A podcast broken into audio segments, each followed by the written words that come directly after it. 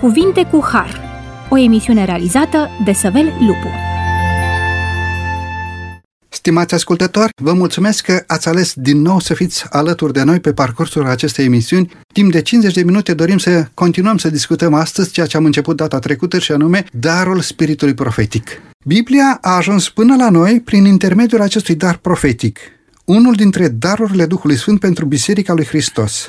Darul profeției este acea capacitate specială pe care Dumnezeu o dă unor oameni pentru ca să transmită solia sa divină direct între poporul său.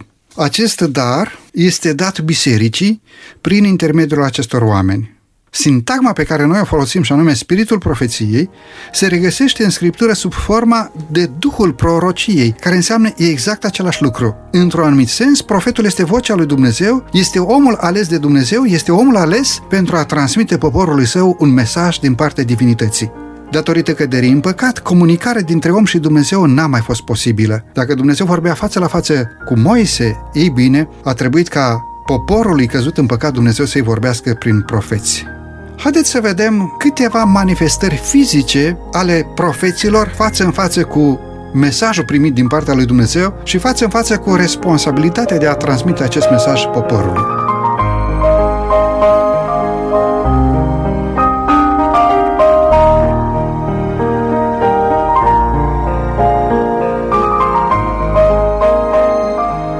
Pentru emisiunea de astăzi am invitat din nou la microfonul emisiunii Cuvinte cu Har pe domnul pastor Luncanu Ovidiu, pastor în Biserica Adventistă de Ziua Șaptea, director de departament în cadrul Conferinței Moldova, Departamentul Spiritului Profetic. Domnule pastor, bine ați revenit la noi! Vă mulțumesc încă o dată pentru invitație. Domnule pastor, haideți să pornim la drum și să enumerăm câteva manifestări fizice a acestor profeți care erau luați de Dumnezeu ca modele etalon pentru societate și folosiți de Dumnezeu pentru a transmite mesajul divin. Care sunt aceste manifestări fizice ale profeților aflați în viziune? Vorbeam în emisiunea trecută că o modalitate de comunicare cu ființa umană au fost vedeniile sau visurile. Atunci când omul lui Dumnezeu sau profetul era luat în viziune, el manifesta unele caracteristici, avea unele manifestări fizice. Printre acestea era pierderea legăturii cu realitatea, în sensul că profetul nu știa ce se întâmplă în jurul său. 2 Corinteni 12:2, cunosc un om, spune apostolul Pavel, în Hristos, care acum 14 ani a fost răpit până al treilea cer, dacă a fost în trup nu știu, dacă a fost fără trup nu știu, Dumnezeu știe. Și știu că omul acesta, dacă a fost în trup sau fără trup nu știu, Dumnezeu știe, a fost răpit în rai și a auzit cuvintele care nu se pot spune și pe care nu e îngăduit unui om să le rostească. Uneori, nu întotdeauna, dar uneori persoanele acestea, profeții, atunci când erau luați în viziune sau aveau o descoperire dumnezeiască, uneori pierdeau legătura cu realitatea. O altă manifestare fizică, aveau ochii deschiși. Balaam, de exemplu, Numeri, capitolul 24, versetul 3 și versetul 4. De obicei, privirea le era îndreptată către cer, ochii erau deschiși, nu clipeau, aparent când te uitai la ei era ceva normal, dar erau rupți de realitate și priveau cu ochii minții realitățile pe care Dumnezeu le descoperea. Cred că acest lucru se întâmpla datorită faptului că profetul era atât de mult prins de realitatea descoperită de Dumnezeu, încât într-un anumit sens era deconectat de la realitatea imanentă în care noi trăim. Exact. Era atât de mult prins de transcendent, de descoperiri pe care o primea din partea lui Dumnezeu în viziune, încât imanentul părea ca o umbră înaintea soarelui. Probabil că uneori atunci când reveneau din viziune și făceau din nou contactul cu realitatea, probabil că era acea umbră de întristare în viața lor, după ce gustau realitatea cerească, așa cum o puteau ei percepe ca ființă umană, și apoi se întorceau din nou în realitatea umană și păcătoasă. O altă manifestare fizică, Daniel capitolul 10, versetele 7-10, îi părăsesc puterile fizice, uneori simțeau că sunt răpiți, Ezechiel capitolul 8, versetul 1-4, și alte ori, Apocalips 1:17-18, și vreau să vă citesc versetul acesta, ce spune apostolul Ioan, când l-am văzut am căzut la picioarele lui ca mort, el și-a pus mâna dreaptă peste mine și a zis, nu te teme, eu sunt cel dintâi și cel din urmă, cel viu, am fost mort și iată că sunt viu în vecii vecilor, eu țin cheile morții și ale locuinței morților. manifestarea fizică este că li se înfățișa Domnului Iisus Hristos. O întrebare pe care o am e următoarea: de ce aceste manifestări fizice? Și uneori aceste manifestări fizice nu se întâmplau într-un colț ascuns, ci uneori era și cu public. Ca să dau un răspuns la această întrebare, vreau să mă folosesc de un alt exemplu al Noului Testament. Cunoașteți că în perioada apostolică apostolii făceau foarte multe minuni și vindecări.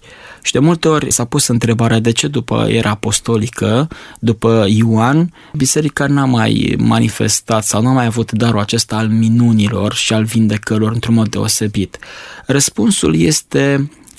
un răspuns pe care l-am găsit, nu este neapărat singurul răspuns, e că biserica creștină atunci era necunoscută și ca să atragă atenția asupra ei și asupra mesajului ei, trebuia să fie manifestarea aceasta supranaturală.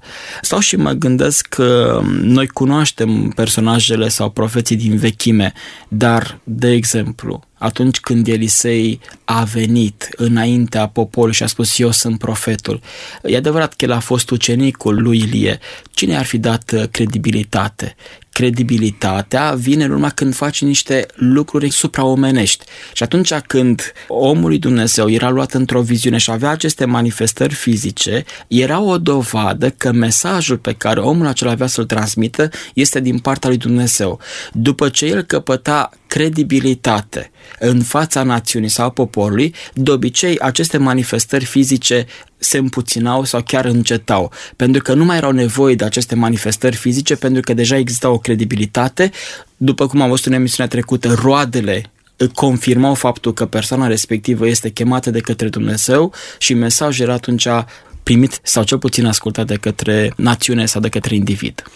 În textul pe care dumneavoastră l-ați subliniat avem și un oarecare răspuns atunci când spune că Ioan a căzut ca mort la picioarele îngerului, la picioarele lui Iisus Hristos, pentru că îngerul în Scriptură, mai ales în istoria Vechiului Testament, îl desemna pe Domnul Hristos. Natura umană, de altfel, nu poate să stea în fața divinității.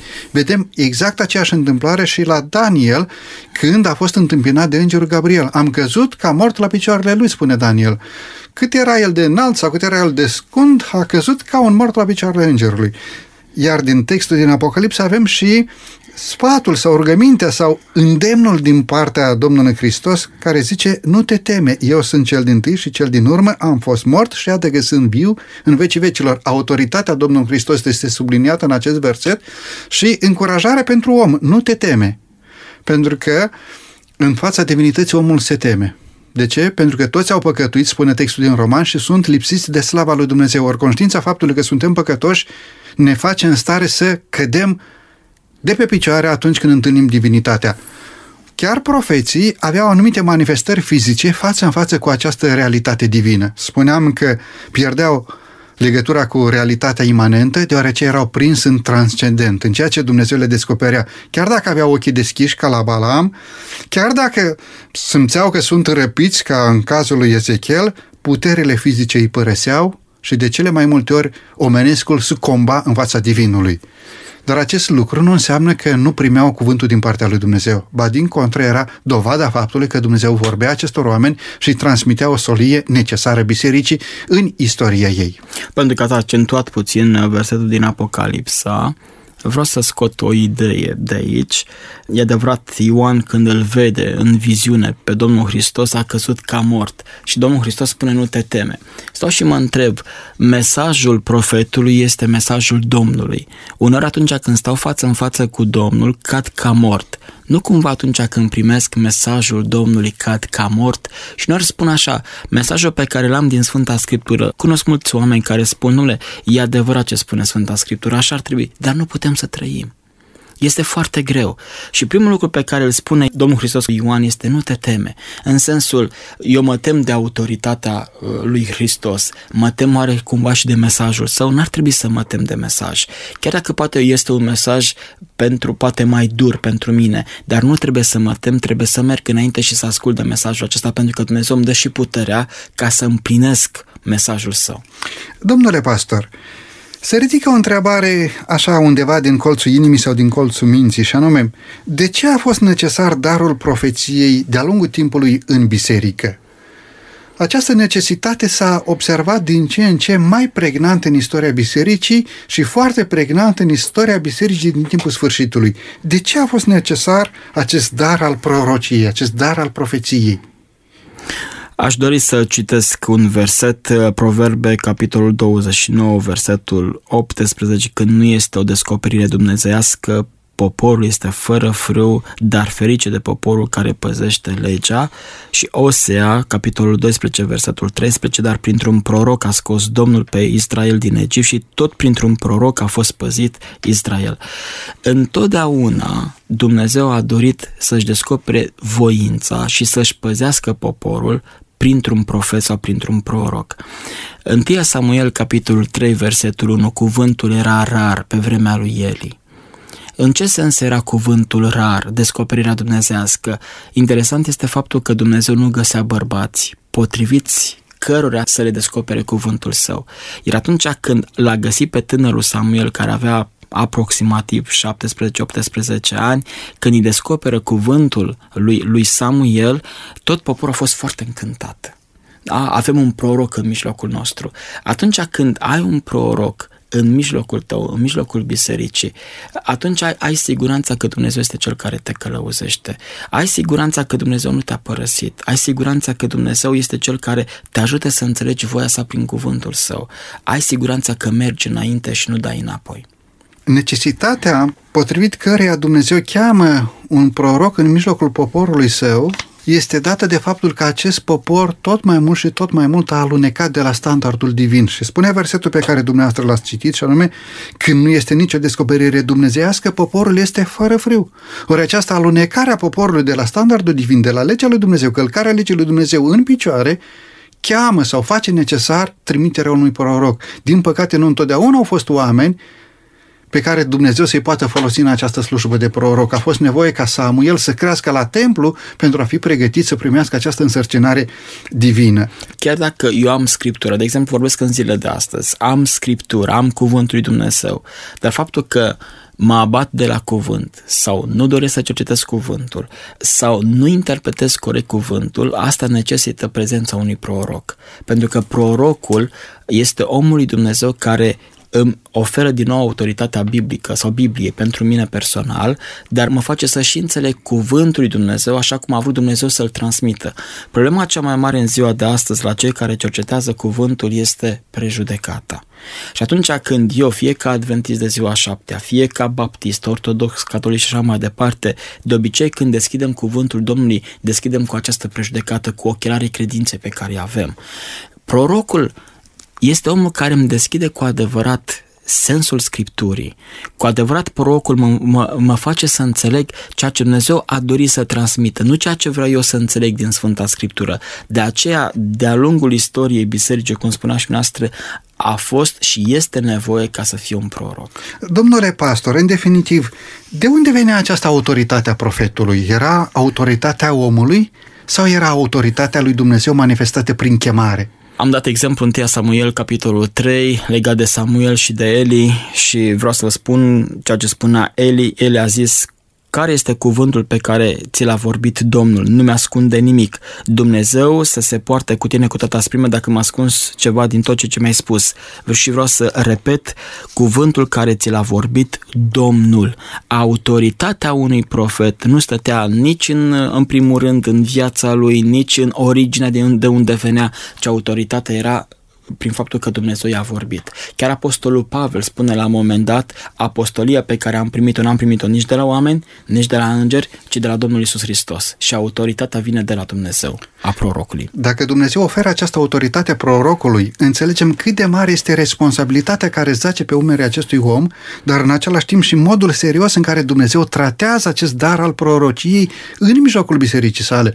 Pentru că autoritatea profetului era mai mare chiar decât autoritatea unui împărat sau autoritatea unui preot sau autoritatea unui dregător, pentru că e posibil ca autoritatea unui împărat sau autoritatea unui dregător să fie oferită de către semenii lui, pe când autoritatea unui profet venea direct din partea lui Dumnezeu printr-o chemare divină, manifestată în anumite manifestări fizice, în transmiterea adevărului, în facerea cunoscută a cuvântului lui Dumnezeu, în interpretarea profeției, dar în egală măsură și în a descoperi evenimente viitoare. Ori când mesajul unui astfel de profet, când profeția unui astfel de bărbat al lui Dumnezeu se împlinea, era clar faptul că acolo era mâna lui Dumnezeu. Haideți să facem un pas mai înainte și să discutăm un pic despre criteriul care validează adevărata biserică care are acest dar al profeției în mijlocul ei. Vorbim despre biserica din timpul sfârșitului, numită și Biserica Rămășiței. Și această Biserica Rămășiței se poate identifica după acest criteriu, și anume prezența darului spiritului profetic în mijlocul ei. În direcția aceasta avem textele din Apocalips, capitolul 12, versetul 17. Domnule pastor, ce ne spune acest verset și cum înțelegem această prezență a darului profetic, al spiritului profeției, în mijlocul bisericii din timpul sfârșitului? Pentru că știm că pe baza poruncilor lui Dumnezeu, în timpul sfârșitului, Dumnezeu are o singură biserică care are tot cuvântul lui Dumnezeu, care are toate poruncile lui Dumnezeu și prin harul lui Dumnezeu dorește ca acest cuvânt să fie împlinit în viața bisericii. Ce este acest dar al profeției în mijlocul bisericii din timpul sfârșitului, în mijlocul bisericii Rămășiței?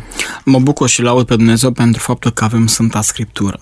Mă laud pe Dumnezeu pentru că mi-a dat și conștiință și îmi doresc din toată inima ca toți cei care ne ascultă astăzi să dea deoparte în primul rând prejudecata și vreau ca undeva Duhul lui Dumnezeu să fie acela care să le vorbească. Spuneați de Apocalips, capitolul 12, versetul 17 și vreau să-l citesc. Și balaurul, mâniat pe femeie, s-a dus să facă război cu rămășița seminției ei, care păzesc poruncile lui Dumnezeu și țin mărturia lui Iisus Hristos.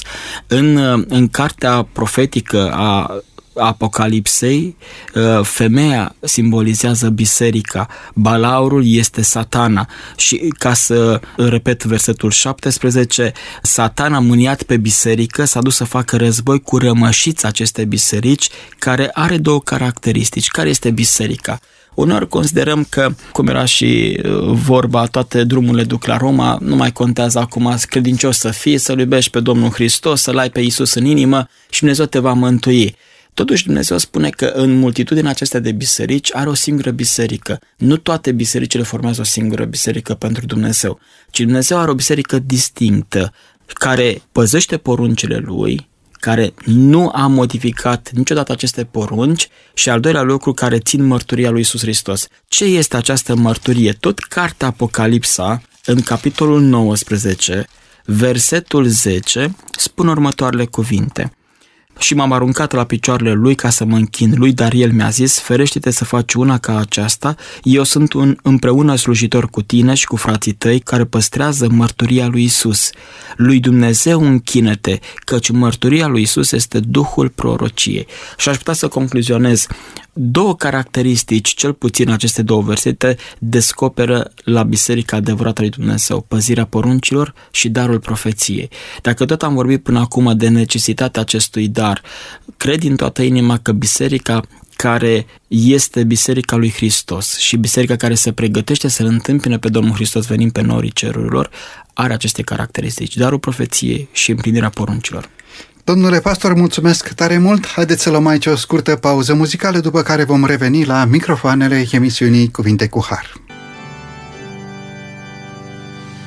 Slăviți pe Cel Preaînalt, cu al inimilor vezi, El este Domn și Împărat pe întregul univers.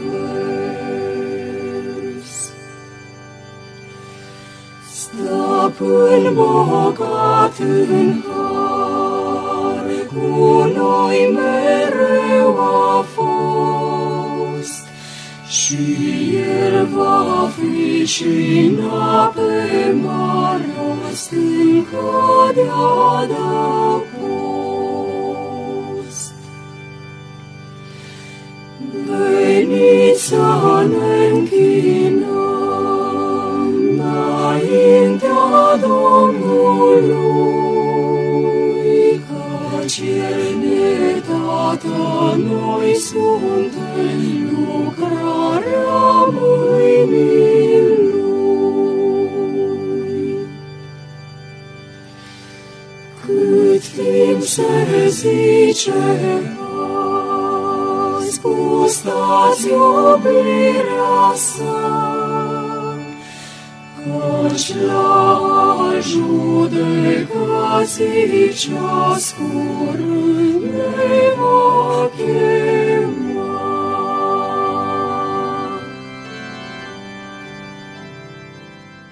După această frumoasă pauză muzicală am revenit la microfoanele emisiunii Cuvinte cu Har. Discutăm astăzi împreună cu domnul pastor Luncanu Ovidiu, pastor în Biserica Adventistă de Ziua Șaptea, director de departament Spiritul Profetic în cadrul Conferinței Moldova.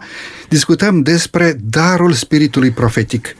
Dacă în prima parte a emisiunii de astăzi am văzut câteva manifestări fizice ale unui profet, am descoperit faptul că autoritatea profetului venea direct din partea lui Dumnezeu prin chemarea pe care Dumnezeu a trimitea acestui bărbat al credinței, și am descoperit faptul că Biserica Rămășiței are darul profeției în mijlocul ei. În partea a doua emisiunii de astăzi aș dori, domnule pastor, să vă confrunt cu o întrebare, și anume, de ce nu trebuie să tratăm cu dispreț darul spiritului profetic? Sunt unii oameni care ar putea să ia în ușor această profeție. Dacă Dumnezeu tratează cu atâta responsabilitate acest dar pe care îl dă oamenilor pentru zidirea bisericii, de ce noi oamenii nu putem să luăm în ușor acest dar? Faptul că este darul profetic demonstrează faptul că este un dar din partea lui Dumnezeu. Și tot ceea ce primim din partea lui Dumnezeu nu trebuie să fie disprețuit.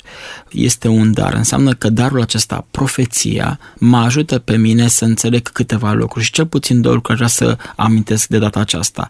Darul profetic mă ajută să înțeleg mai bine planul de mântuire și să înțeleg lupta milenară dintre Hristos și Satana, dintre bine și rău.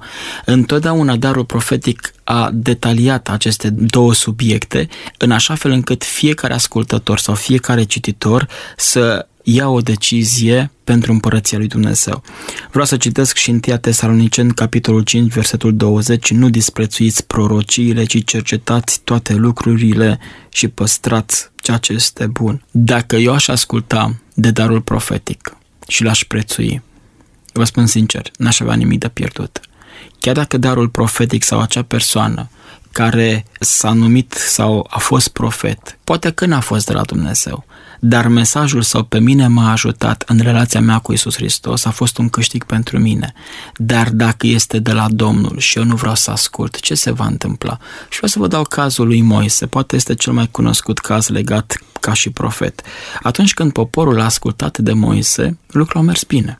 Pentru că el era profetul, era portvocea lui Dumnezeu. Atunci când poporul se îndepărta și nu asculta de glasul lui Moise, întotdeauna au fost probleme în viața lor.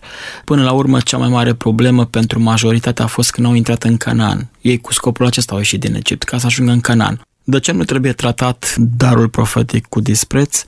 Am vorbit și am tras concluzia că profetul este persoana care este influențată de Duhul Sfânt, este mânată de Duhul Sfânt. Duhul Sfânt vine asupra acelei persoane.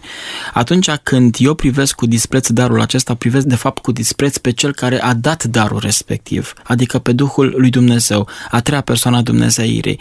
De aceea, mai bine să greșesc dând respectul darului profetic decât să disprețuiesc darul acesta. Și atât de bine spune și apostolul Pavel, haide să nu disprețuim prorociile, ci îmi place foarte mult că Pavel nu spune haide să fim ca niște roboți, dacă este mesaj profetic gata să-l și acceptăm. Spune cercetați toate lucrurile și păstrați ceea ce este bun.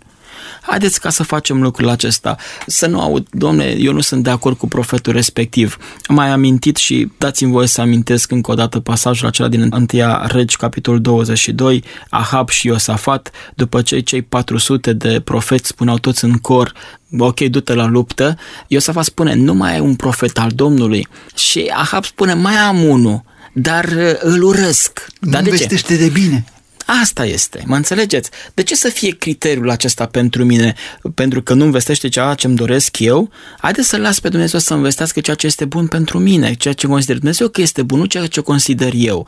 Și atunci când Ahab l-a disprețuit pe Mica și disprețuind și darul acesta, efectul a fost automat moartea lui pe câmpul de luptă. El s-a mai împotrivit lui Dumnezeu Ahab, dar acum când s-a împotrivit pe față lui Mica, profetul lui Dumnezeu, rezultatul a fost moartea pe câmpul de luptă.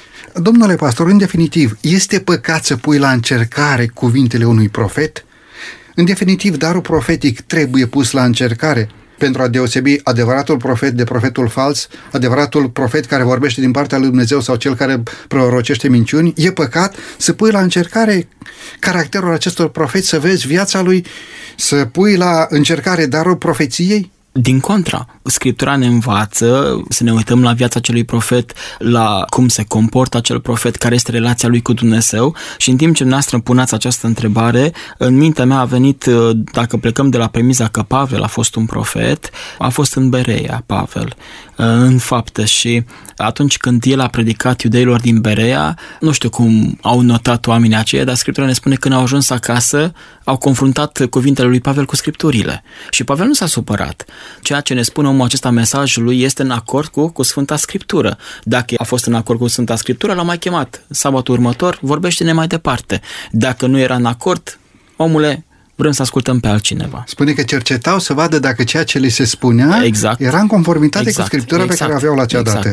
Avem și textul din Deuteronom, capitolul 13, versetul 1 până la 5, în care ne este spus așa: dacă se va ridica în mijlocul tău un proroc sau un visător de vise, care îți va vesti un semn sau o minune, și se va împlini semnul sau minunea aceea de care ți-a vorbit el zicând, haidem după alți Dumnezei, Dumnezei pe care tu nu-i cunoști, și să le slujim, să n-ascultați cuvintele acelui proroc sau visător de vise, căci Domnul Dumnezeul vostru vă pune la încercare ca să știe dacă iubiți pe Domnul Dumnezeul vostru din toată inima voastră și din tot sufletul vostru. S-ar putea să fie îngăduit ca un astfel de proroc mincinos, ca un astfel de profet care n-are cuvântul Domnului să apară, să vină tocmai pentru a pune la încercare credința adevărată a copiilor lui Dumnezeu în Sfânta Scriptură, în cuvântul care a fost scris până la acea dată, în ceea ce Dumnezeu a scris cu degetul lui pe table de piatră. S-ar putea că un astfel de proroc să vină să spună că nu mai este valabil ceea ce Dumnezeu a scris cu degetul lui pe table de piatră, deci să lăsăm la o parte cele vechi, căci toate s-au dus, s-a ridicat măhrama pe fața lui Moise.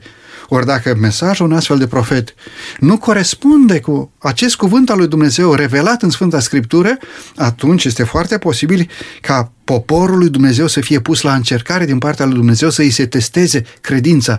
Trăiește cu adevărat credința? Iubește pe Dumnezeu din toată inima, după cum spune versetul, sau se abate de la drumul drept, de la cărarea dreaptă, de la chemarea lui Dumnezeu, de la acel standard înalt la care Dumnezeu invită pe toți cei credincioși. Spune versetul, să n-ascultați cuvintele acelui proroc sau visător de vise, căci Domnul Dumnezeul vostru vă pune la încercare ca să știți dacă iubiți pe Domnul Dumnezeul vostru din toată inima voastră și din tot sufletul vostru. S-ar putea, într-adevăr, ca cineva să iubească pe Dumnezeu datorită unor interese. S-ar putea ca aceste interese să fie interese financiare, interese materiale sau interese legate de autoritatea în biserică. Ori, cuvântul lui Dumnezeu clarifică: să nu ascultați cuvintele acelui proroc. Vă rog? Vreau ca să întăresc ceea ce a spus dumneavoastră. Întâia Împărați, capitolul 13, când Roboam la Betel a sfințit unul dintre cei doi viței, a venit un om la lui Dumnezeu care a vorbit împotriva altarului. După ce a vorbit împotriva altarului, el a plecat și spune Scriptura că s-a așezat la umbra unui copac. Și atunci versetul 11 spune că în Betel locuia un proroc bătrân. Fiii săi au venit și au istorisit toate lucrurile pe care le făcuse omul lui Dumnezeu la Betel în ziua aceea, precum și cuvintele pe care le spusese împăratul. După ce au istorisit tatălui lor toate, el a zis: pe ce drum a plecat? Fiii săi văzuseră pe ce drum plecase omul lui Dumnezeu care venise din Iuda și a zis fiilor săi: puneți-mi șaua pe măgar. I-au pus șaua pe măgar și a încălicat pe el. S-a dus după omul lui Dumnezeu și l-a găsit stând sub un stejar și a zis: tu ești omul lui Dumnezeu care a venit din Iuda? El a răspuns: eu sunt. Atunci el a zis: vino cu mine acasă și să iei ceva să mănânci. Dar el a răspuns: nu pot, nici să mă întorc cu tine, nici să intru la tine. Nu voi mânca pâine, nici nu voi bea apă cu tine în locul acesta, căci așa mi s-a spus prin cuvântul Domnului: să nu mănânci pâine, nici să nu bei apă acolo, nici să nu te întorci pe drumul pe care te vei duce. Și el a zis: și eu sunt un proroc ca tine și un înger al Domnului mi-a vorbit din partea Domnului și mi-a zis: adu-l acasă cu tine ca să mănânce pâine și să bea ape. Îl mințea. Omul Dumnezeu s-a întors cu el și a mâncat pâine și a băut apă în casa lui.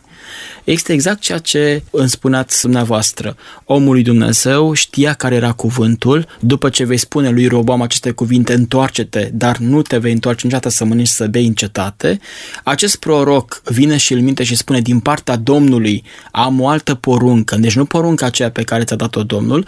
Omul lui Dumnezeu care a vorbit împotriva altarului putea să gândească: Cuvântul pe care prorocul acesta mi-l spune este împotriva a ceea ce mi-a spus Dumnezeu inițial.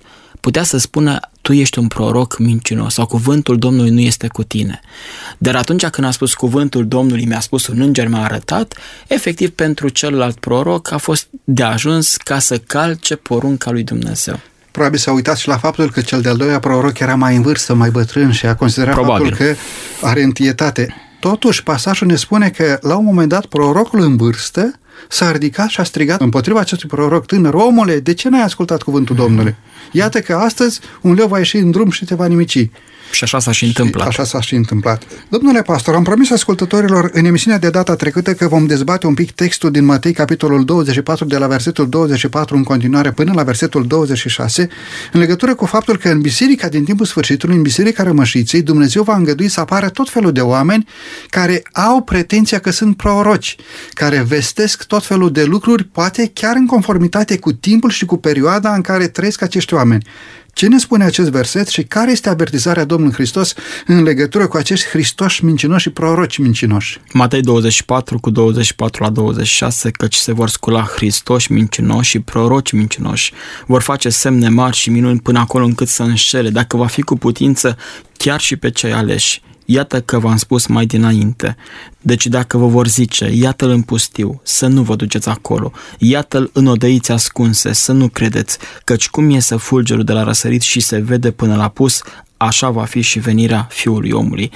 Domnul Hristos aici avertizează că în vremurile din urmă, cu puțin timp înainte de venirea sa, într-un mod deosebit, cel rău își va aduce prorocii săi la lucru. Foarte mulți proroci vor apărea atunci și vor vorbi în numele Domnului Iisus Hristos. Foarte mulți proroci sau foarte multe persoane se vor da ca fiind mesageri din partea lui Iisus Hristos, dar scopul lor nu este ca să îndrepte atenția ascultătorilor spre Hristos sau să-i pregătească pentru venirea lui Hristos, ci scopul lor este ca aceste persoane să fie nimicite. Am vorbit anterior despre faptul că sunt niște criterii de evaluarea unui profet și vorbeam în emisiunea anterioară despre armonia cu Biblia, după roade veți cunoaște, împlinirea profețiilor și vreau să spun, deschid o mică paranteză legată de împlinirea profețiilor, uneori profețiile pot fi condiționate, cum a fost în cazul lui Iona. Iona a rostit profeția și el a rămas proroc în picioare, dar a rămas proroc, cu toate că profeția nu s-a mai împlinit, dar a fost pocăința din partea națiunii. De obicei, profețiile viitoare sunt și condiționate și trebuie să fim foarte atenți la condiționarea aceasta. Însă atunci când am toate aceste criterii, când am aceste criterii în fața mea și am și prorocul, el nu trebuie să valideze un criteriu sau două. S-ar putea să fie în armonie cu Biblia, dar s-ar putea ca roadele lui să nu fie biblice. S-ar putea ca ceea ce prezice el să nu fie adevărat. El trebuie să îndeplinească toate acestea. Deci toate aceste criterii. Și atunci când vor fi la timpul sfârșitului, când Domnul Hristos este gata să vină, Scriptura, repet, ne avertizează că acești proroci mincinoși se vor înmulți. De aceea este bine să cunoaștem aceste criterii, să evaluăm și Biblia ne mai spune, dacă va fi cu putință să înșele chiar și pe cei aleși. Și aici mă doare foarte mult, pentru că stăm cu Scriptura în mână, cu Biblia în mână, știm că vor veni timpurile acestea, s-ar putea să trăim aceste timpuri, dar pentru că nu suntem atenți și nu vreau ca să fiu, sau mai bine zis, mesajul nu este după urechea mea, s-ar putea să fiu înșelat și prorocul mincinos să aibă un efect negativ asupra mea. Înainte de pauza muzicală, domnule pastor, vreau să vă întreb ceva mai personal, dacă îmi permiteți, și anume, sunteți pastor în Biserica lui Dumnezeu din timpul sfârșitului, predicați cuvântul lui Dumnezeu și sunteți umbriți de prezența Duhului Sfânt. Vreau să vă întreb, cum vă ajută acest dar al profeției pe dumneavoastră în predicarea cuvântului lui Dumnezeu? Există un sprijin spiritual în cunoașterea faptului că Dumnezeu a călăuzit pe copiii săi de-a lungul timpului prin acest dar al profeției? Cum ne ajută pe noi credincioșii din timpul sfârșitului, din perioada de încheiere a istoriei acestui pământ? Pentru că considerăm, uitându-ne la rezervele acestui pământ, uitându-ne la decăderea morală, uitându-ne la starea din punct de vedere fizic al pământului, dacă ne uităm la succedarea anotimpurilor și faptul că întreaga lume și-a ieșit din făgașurile ei, descoperim că trăim chiar în timpul în care Domnul Hristos a promis că se va întoarce pe norii cerurilor. Trăim în perioada de încheiere a istoriei acestui pământ. Cum ne ajută acest dar al profeției să mergem înainte prin acest război al vieții, prin acest hățiș de întâmplări, prin această atmosferă infectată de diavolul și totuși să fim purtători de lumină din partea lui Dumnezeu? Atunci când citim Vechiul Testament, vedem că ultimul profet a fost Maleahi. Și între Maleahi, ultimul profet al Vechiului Testament, și Ioan, primul profet al Noului Testament, trec 400 de ani de tăcere profetică. Unii comentatori spun că totuși în această perioadă au mai fost glasuri profetice, dar nu atât de marcante încât să fie scrise sau să fie așezate în istorie, să le identificăm. Iar după 400 de ani de tăcere profetică vine Ioan Botezătorul cu puțin timp înainte de venirea Domnului Hristos, care a pregătit poporul pentru venirea lui Iisus Hristos. Vreau să fac o aplicație legată de istorioara aceasta, de întâmplarea aceasta din Scriptură. Când ne uităm după perioada apostolică, nu mai este consemnată în istoria bisericii ca a mai fiind încă un profet, Dumnezeu să fi chemat pe cineva la slujba de profet într-un mod deosebit. Repet, istoricii spun că și în perioada aceasta, de la perioada apostolică până în ziua de astăzi, Dumnezeu a avut profeți sau proroși, pentru că darul acesta nu a fost înăbușit în totalitate. Dumnezeu și-a călăuzit biserica. Dar aș putea să spun că aproape 2000 de ani a fost undeva tăcerea profetică ca cei 400 de ani. Și cu puțin timp înainte de venirea Domnului Hristos, Dumnezeu, într-un mod deosebit, a adus darul acesta profetic, l-a scos din tăcere, să spun așa, ca acest dar profetic să călăuzească biserica la sfârșit și să pregătească un popor. M-ați întrebat cum mă ajută pe mine darul acesta. Mă ajută foarte mult și cred în același timp, pentru că biserica din care fac eu parte, cred din toată inima că această biserică are darul profetic și dacă vreau să fac aplicația cu Ioan Botezătorul și cu Maleahi și faptul că Dumnezeu acum, în ultima perioadă a istoriei, a scos la suprafață darul acesta profetic manifestat printr-o anumită persoană, cred din toată inima că timpul este aproape și Iisus Hristos, ca la prima sa venire își pregătește un popor pentru a doua sa venire. Și știind că trăiesc în această perioadă prin darul acesta profetic manifestat în biserica adventistă, cred din toată inima că Domnul Hristos este gata, iar eu trebuie să fiu pregătit pentru venirea sa. Domnule pastor, mulțumesc tare mult! E timpul să luăm aici o scurtă pauză muzicală, după care ne vom întoarce la discuția noastră.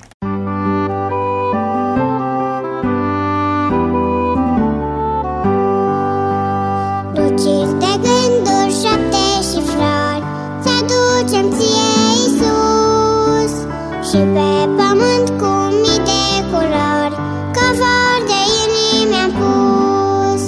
Mergeți cu noi în țara de sus, vă cheamă cerul, vă cheamă Iisus. Noi suntem aștri și vestitori, noi suntem zâmbe și flori. Porniți cu toții spre veșnicii, răbiți pe noul pământ.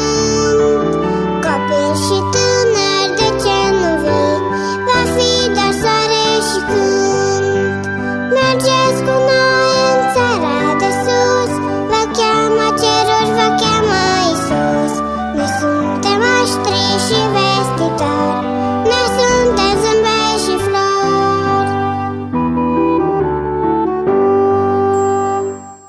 După această frumoasă pauză muzicală ne-am întors la microfoanele emisiunii Cuvinte cu Har. Discutăm astăzi împreună cu domnul pastor Luncanu Ovidiu despre subiectul atât de frumos de pe pagina Sfintelor Scripturi și anume darul profeției.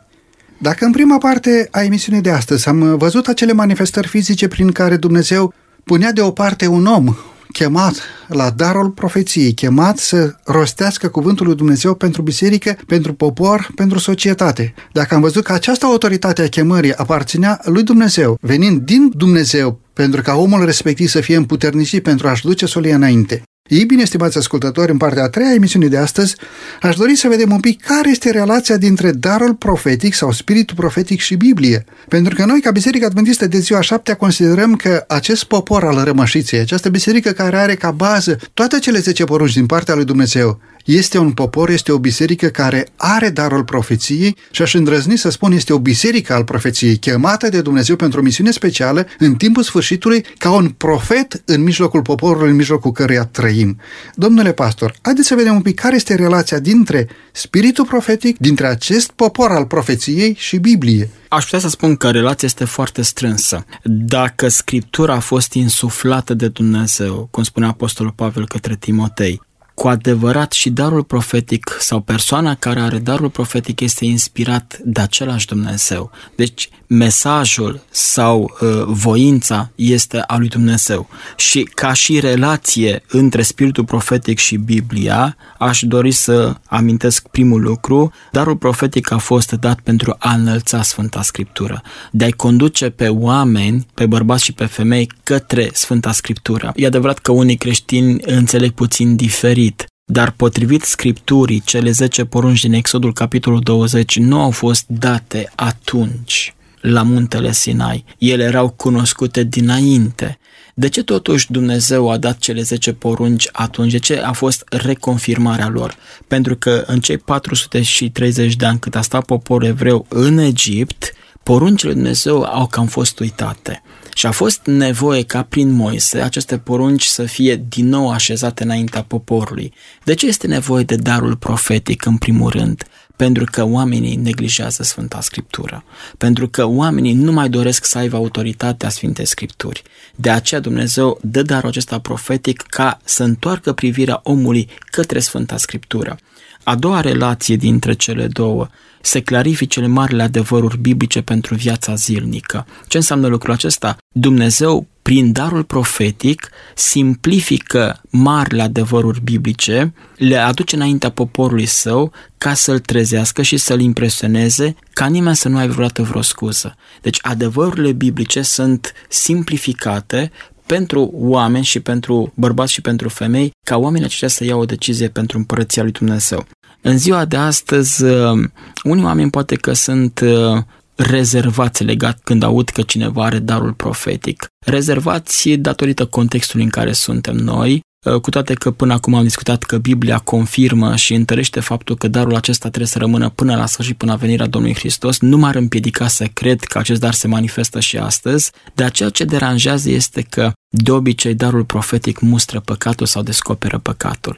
Și de-a lungul timpului sau când citesc în Sfânta Scriptură profeții lui Dumnezeu care eu astăzi îi apreciez, devin niște modele pentru mine, poate acești profeți, pe timpul lor au fost batjocoriți și chiar au murit, să spuneam într-o emisiune anterioară. De ce? Pentru că oamenii aceștia au venit cu mesaje de mustrare și darul profetic sau profetul are rolul de a să mustre păcatul și să accentueze ascultarea de Biblie. Și ultimul lucru, ca și relație, darul profetic pregătește un popor pentru zilele finale ale pământului, așa cum și Ioan Botezătorul, mă refer, a pregătit un norod pentru venirea Domnului Iisus Hristos.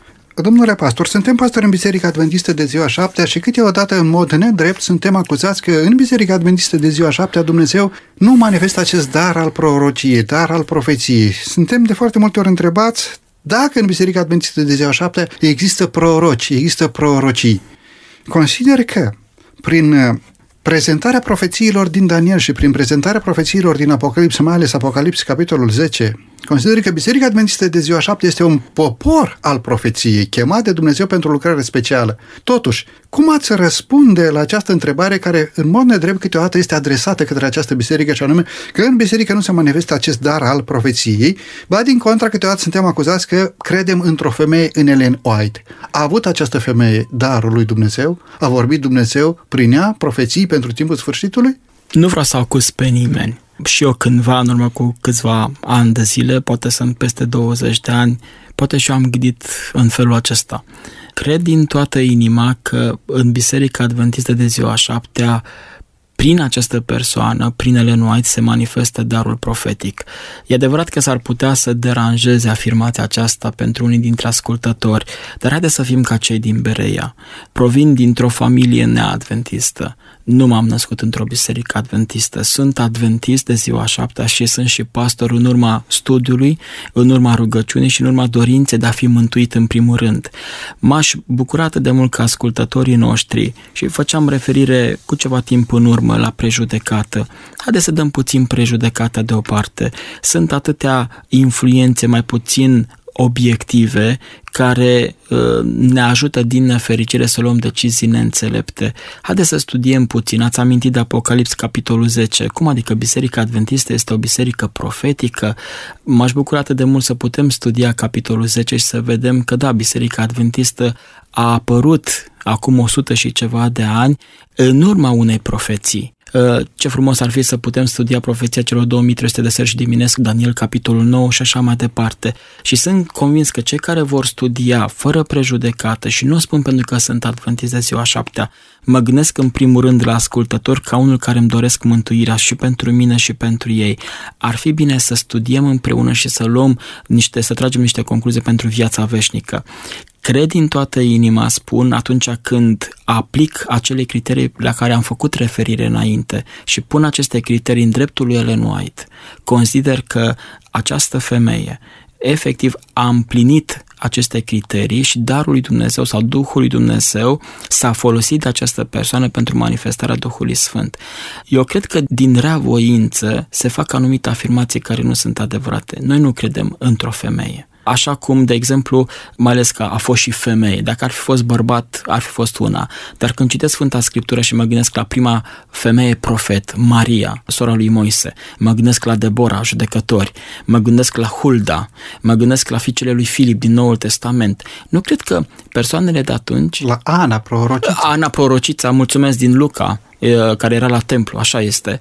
Când mă gândesc la aceste personaje feminine, Dumnezeu nu este selectiv și spune, Doamne, numai bărbați, ci contează persoana, femei sau bărbați. Și cred din toată inima că femeile nu sunt inferioare bărbaților la această chemare. Și dacă mă uit la Maria, dacă mă uit la Debora, la Ana și la celelalte persoane care le-am amintit, veți vedea că sunt niște persoane extraordinare, care sunt credincioase și devotate lui Dumnezeu. Acele persoane sau iudeii n-au crezut în Samuel, n-au crezut, să spunem așa, în Hulda, n-au crezut în înălțimea mesajul lor.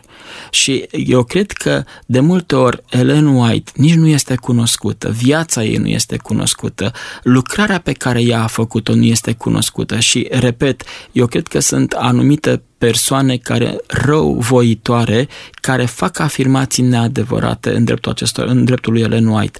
Repet, noi ca adventiști, sau cel puțin eu ca adventist de ziua șaptea, nu cred în Ellen White. Ellen White a fost om ca și mine, ca dumneavoastră, ca fiecare dintre noi, a avut nevoie de mântuire, a avut nevoie de sângele Domnului Iisus Hristos, dar a fost o femeie care s-a lăsat călăuzită și condusă de Dumnezeu. Și dacă vreau cu adevărat să mă uit în viața sau să privesc viața ei, haideți să vedem cum a trăit Ellen White, dacă a fost în armonie cu Sfânta Scriptură, dacă roadele din viața ei au fost roade creștine și dacă centralitatea a fost pe Iisus Hristos sau nu. Cel mai important e nu să cred în, ci să cred în mesajul pe care Ellen White l-a transmis și care rămâne astăzi. Avem astăzi în Biserica Adventistă darul profetic, cu siguranță, chiar dacă nu mai este profetul în viață, însă prin scrierile ei, profetul rămâne și mai mult decât atât, profetul acesta, spuneam din Apocalips, capitolul 12, versetul 17, cele două caracteristici ale bisericii de la timpul sfârșitului, poruncile lui Dumnezeu și darul profetic. Și nu cred, ca unul care am citit cu sinceritate mult din ceea ce a scris Ellen White, n-am găsit niciun paragraf în care Ellen White sau o propoziție în care să spună că nu mai sunt valabile cele 10 porunci, ci din contră, ca și Domnul Iisus Hristos, asta o spun de la mine. Probabil că prin tot ceea ce a scris i-a spus, nu voi strica nici legea, nici prorocii, ci a confirmat cele 10 porunci, a înălțat cele 10 porunci, l-a înălțat pe Domnul Iisus Hristos. Dacă subliniem faptul că în viața profetului sunt prezente atât roadele Duhului Sfânt, cât și darurile Duhului Sfânt manifestate, prin om dăruite de Dumnezeu pentru biserică, atunci considerăm că în mijlocul bisericii Dumnezeu are mulți oameni care posedă acest dar a Duhului Sfânt și împlinesc lucrarea Duhului Sfânt în mijlocul bisericii. Poate, într-o anumite ocazii, mai pregnant, mai vizibil acest dar, poate în alte ocazii, mai estompat, mai invizibil acest dar, dar considerăm faptul că în Biserica Rămășiței, în Biserica Adventistei de Ziua Șaptea, este prezent acest dar care împuternicește pe oameni pentru a păzi poruncile lui Dumnezeu, pentru a înțelege profeția, pentru a tâlcui profeția și pentru a învăța poruncile pe cei care doresc să asculte acest cuvânt din partea lui Dumnezeu. Domnule pastor, sunt ultimele momente din emisiunea de astăzi și aș dori să mai discutăm un subiect și anume. Multe din profețiile din Apocalipsa sunt condiționate, chiar dacă Apocalipsa nu este iubită de foarte mult popor. Despre Apocalipsa se spune că este o carte închisă, o carte care nu trebuie să intri în ea pentru că este profeție și te încurci. Totuși, Apocalipsa este o carte deschisă. Este cartea revelației cuvântului lui Dumnezeu, descoperirea lui Iisus Hristos trimisă oamenilor. Ce se întâmplă dacă o astfel de profeție condiționată nu se întâmplă? Pune cumva în umbră chemarea unui profet? Sub nicio formă. Și vreau să mă folosesc de un exemplu din Vechiul Testament, Iosia. Vă citesc din 2 Cronici, capitolul 34, versetul 28. Ce spune Dumnezeu? Iată, te voi strânge, spune lui Iosia. Te voi strânge lângă părinții tăi, vei fi adăugat în pace în mormântul tău și nu vei mai vedea cu ochii tăi toate nenorocirile pe care le voi trimite peste locul acesta și peste locuitorii lui. Aceasta este profeția. S-a împlinit profeția aceasta și vreau să vă citesc 35 cu versetul 21. Și Neco i-a trimis sol să-i spună. La un moment dat Neco, de fapt Iosia vrea să meargă în război cu împăratul acesta Neco, iar Neco îi transmite lui Iosia următoarea solie. Ce am eu cu tine, împăratul lui Iuda? Nu împotriva ta vin astăzi, ci împotriva unei case cu care sunt în război și Dumnezeu mi-a spus să mă grăbesc. Nu te împotrivi lui Dumnezeu care este cu mine, ca să nu te nimicească. Dumnezeu i-a promis lui Iosia că va dormi sau va muri în pace și liniște. Dar pe parcurs Iosia ce face? Nu ascultă de cuvântul Domnului. Neco îi spune, Domnul mi-a spus, nu te război cu mine. Iosia nu face lucrul acesta și moare pe câmpul de luptă. A mințit Dumnezeu când a spus că vei dormi sau te vei odihni cu părinții tăi? N-a mințit Dumnezeu. Era condiționată. Condiționată de ce? De ascultarea lui Iosia. Dumnezeu asta dorește cu tine, dar dacă tu nu împlinești condițiile lui Dumnezeu, această profeție nu se poate împlini. De aceea aminteam la un moment dat și despre Iona. Atât de mult mi-aș dori dacă aș fi profet. Spun prin absurd, dacă aș fi profet și să spun ca și Iona unei cetăți, dacă nu vă veți pocăi, Dumnezeu vă va distruge. Abia aștept să văd cum cetatea respectivă se pocăiește, iar cuvântul meu să nu se împlinească. M-aș bucura pentru că condiționalitatea unei profeții depinde de ascultarea acelui popor sau acelei persoane.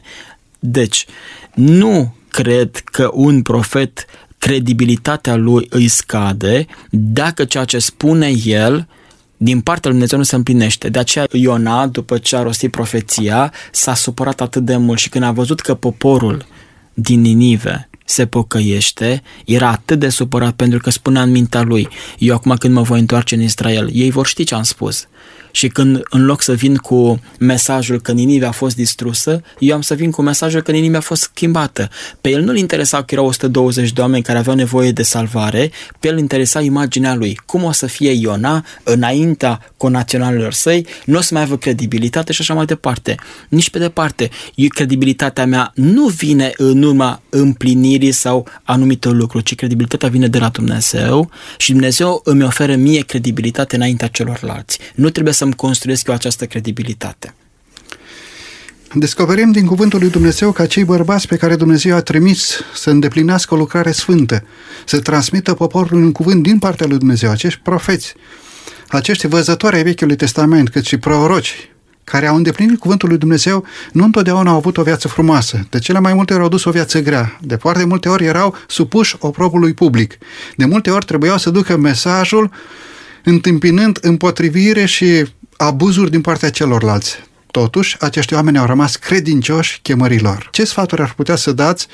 Cum considerați că omul din timpul sfârșitului ar trebui să se pregătească pentru a fi călăuzit de Duhul lui Dumnezeu.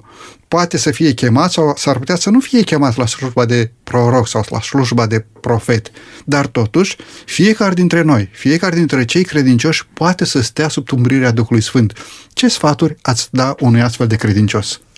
Dacă Dumnezeu va considera că este necesar să toarne Duhul Sfânt peste anumite persoane, sunt convins că Dumnezeu va face, să fiu deschis pentru lucrul acesta. Dar trebuie să înțeleg motivația pentru care Dumnezeu va face lucrul acesta. Ca orice credincios, ca orice închinător, ca orice așteptător al lui Iisus Hristos, îmi doresc din toată inima să fiu dispus ca să aud vocea lui Dumnezeu. Cum pot auzi vocea aceasta lui Dumnezeu? Dacă eu sunt un creștin care doar din când în când mi-aduc aminte de Dumnezeu, dacă sunt un creștin care din când în când merg pe la biserică să fiu împreună cu frații și surorile mele, dacă din când în când, atunci când poate am greutăți, deschid Sfânta Scriptură, este foarte greu să fac diferența între profetul adevărat și profetul fals.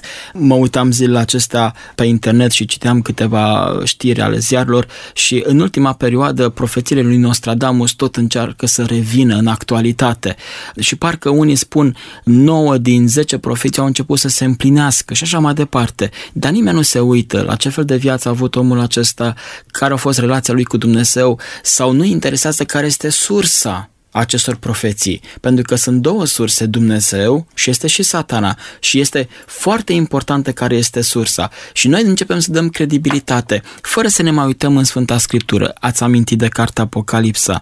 Nu este o carte ascunsă, este descoperirea lui Iisus Hristos. Și Domnul Hristos dorește ca fiecare credincios să cerceteze această carte a Sfintei Scripturi.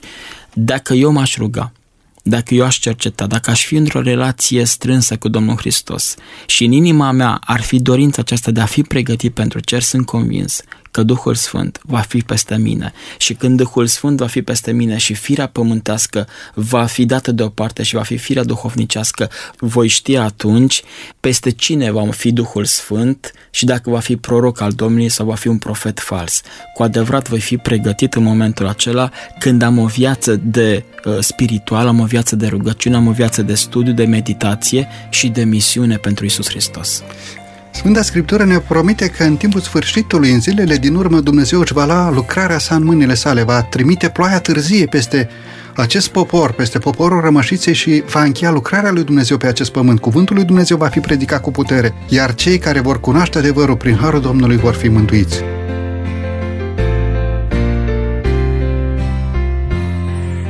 Stimați ascultători, facă bunul Dumnezeu ca fiecare dintre noi să aprofundăm cuvântul Domnului în așa măsură încât să cunoaștem voința lui Dumnezeu, să putem discerne între profeții adevărați și profeții mincinoși, între cei care caută onoarea lui Dumnezeu și glorifică cuvântul lui Dumnezeu fundamentat pe toate cele 10 porunci ale lui Dumnezeu și între cei care se glorifică pe sine și își fundamentează prorocia doar într-o parte din adevărul Scripturii și astfel, prin harul lui Dumnezeu, cunoscând realitatea Bibliei, să putem să fim mântuiți și noi prin harul Domnului pentru slava lui veșnică. Domnule pastor, vă mulțumesc tare mult pentru că astăzi ați pus timp deoparte pentru a discuta acest frumos subiect de pe paginile Sfintelor Scripturi. Vă mulțumesc că a fost un privilegiu pentru mine. Bunul Dumnezeu să binecuvânteze slujirea dumneavoastră.